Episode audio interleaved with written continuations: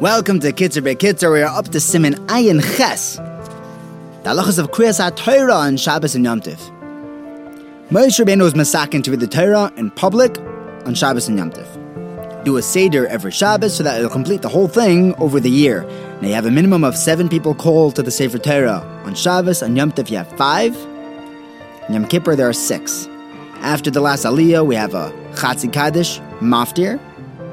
Usually the Maftir is called for the Haftarah, but he first gets a piece of the Torah. If you have Yom Tov Chodesh that falls out on a Shabbos, then the Maftir is special for those days.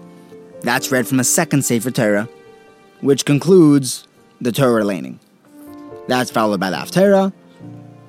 We'll talk about that in the next sermon. Now, any shul could add a number of aliyahs. Mishnah Berurah says that you should only add aliyahs based tzayrech when, when there's a need for it. But that's a simcha, or if someone's going to be offended if they don't get an aliyah. A Yom Tov on a weekday, we don't add aliyahs. We don't do any asafas. Yom Tov on Shabbos, you can.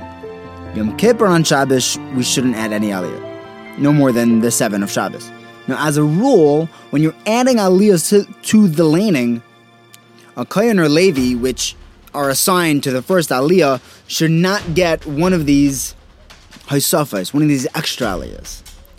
However, they could get acharon, says the Kitzer, meaning the last aliyah before maftir, since they already did seven aliyahs, and he's finishing off the parsha.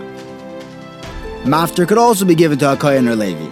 Normally, we're concerned about giving a kohen or a levi after Yisrael because it makes it seem that maybe they aren't a kohen or a levi because they're being put in with the Israelim. But since they're all the way at the end and he already finished the the required seven of aliyahs, that takes away that suspicion. You could even do a kohen for acharon and another kohen for maftir, since there's a kaddish that divides between them. On Simchas Torah, when we pull out three separate Sefer Torah, each one is allowed to be given to a kohen, since they each have their own Sefer Torah. When Rosh Chodesh Teves, that lands upon a Shabbos, this is going to be the Shabbos Rosh Chodesh, you also take out three Sefer Torah. Even if the Kehila wants to stick eight aliyahs into the first Sefer Torah for the Parsha, the Kohen can't get that Acharon, can't get the eighth aliyah, since the Kriya isn't done yet. They didn't finish the full Kriya. The actual conclusion is considered to be in the second Sefer, when you say the Parsha of Rosh Chodesh. And that's allowed to be given to a Kohen. It can't seem like he's being part of the Yisrael Aliyahs. So too with Shabbos Shkolim or Parshas Chodesh that land up on Rosh Chodesh. All those cases you're going to be having three Sefer Torah. The conclusion is going to be in the second Sefer Torah, so the Kohen shouldn't get the last in the first Sefer Torah. Next halacha. If by mistake, in middle of the Aliyahs, the Gabbai calls up a Kohen or a Levi, so he, not for Kohen and Levi, he calls them up for a Yisrael Aliyah. Someone else should go up instead of the Kohen or Levi. That Kohen or Levi that was called up stands on the side and waits, and he gets maftir or acharon, they can add an Aliyah for. But only after there are seven full Aliyahs. On a Shabbos where there's a double Parsha, Revi'i should be the link between the two Parshas. It should start in the first Parsha and end in the beginning of the second Parsha. Now, there are two Parshas that contain klalas, curses, in Parshas Bechukaisai and Parshas Kisavai. Don't stop in the middle of that aliyah. Don't make a break in middle of the klalas. Don't start with the klalas, start a pasuk before the klalas. And now there's a, another halacha that you're not supposed to start an aliyah within three psukim of a break, of a, a parsha. So we started three psukim before the klalas.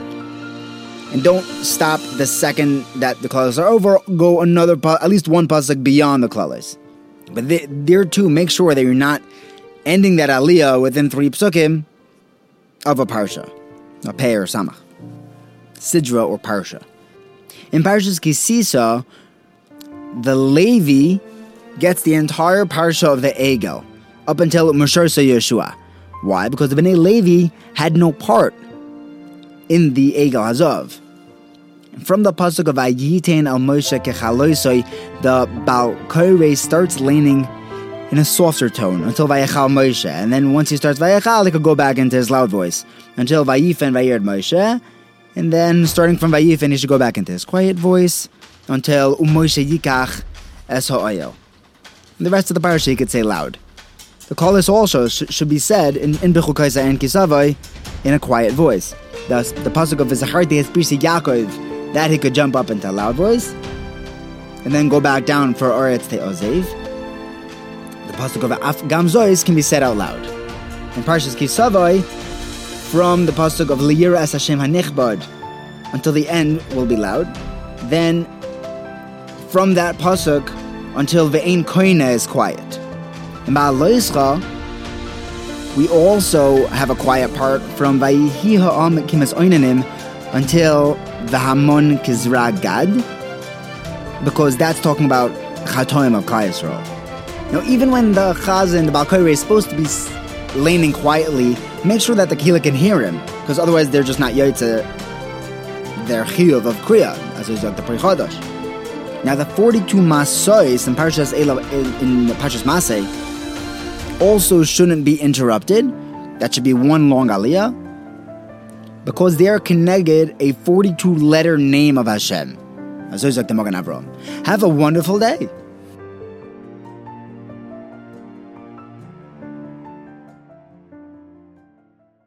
Save big money now on new siding from LP SmartSide at Menards. Update and beautify your home with your choice of 13 timeless colors of pre-finished engineered siding. It's durable and includes a Sherwin-Williams factory finish paint warranty that means no painting for years to come. View our entire selection of siding from LP SmartSide today. And don't forget to check out our flyer on menards.com for all the great deals happening now. Save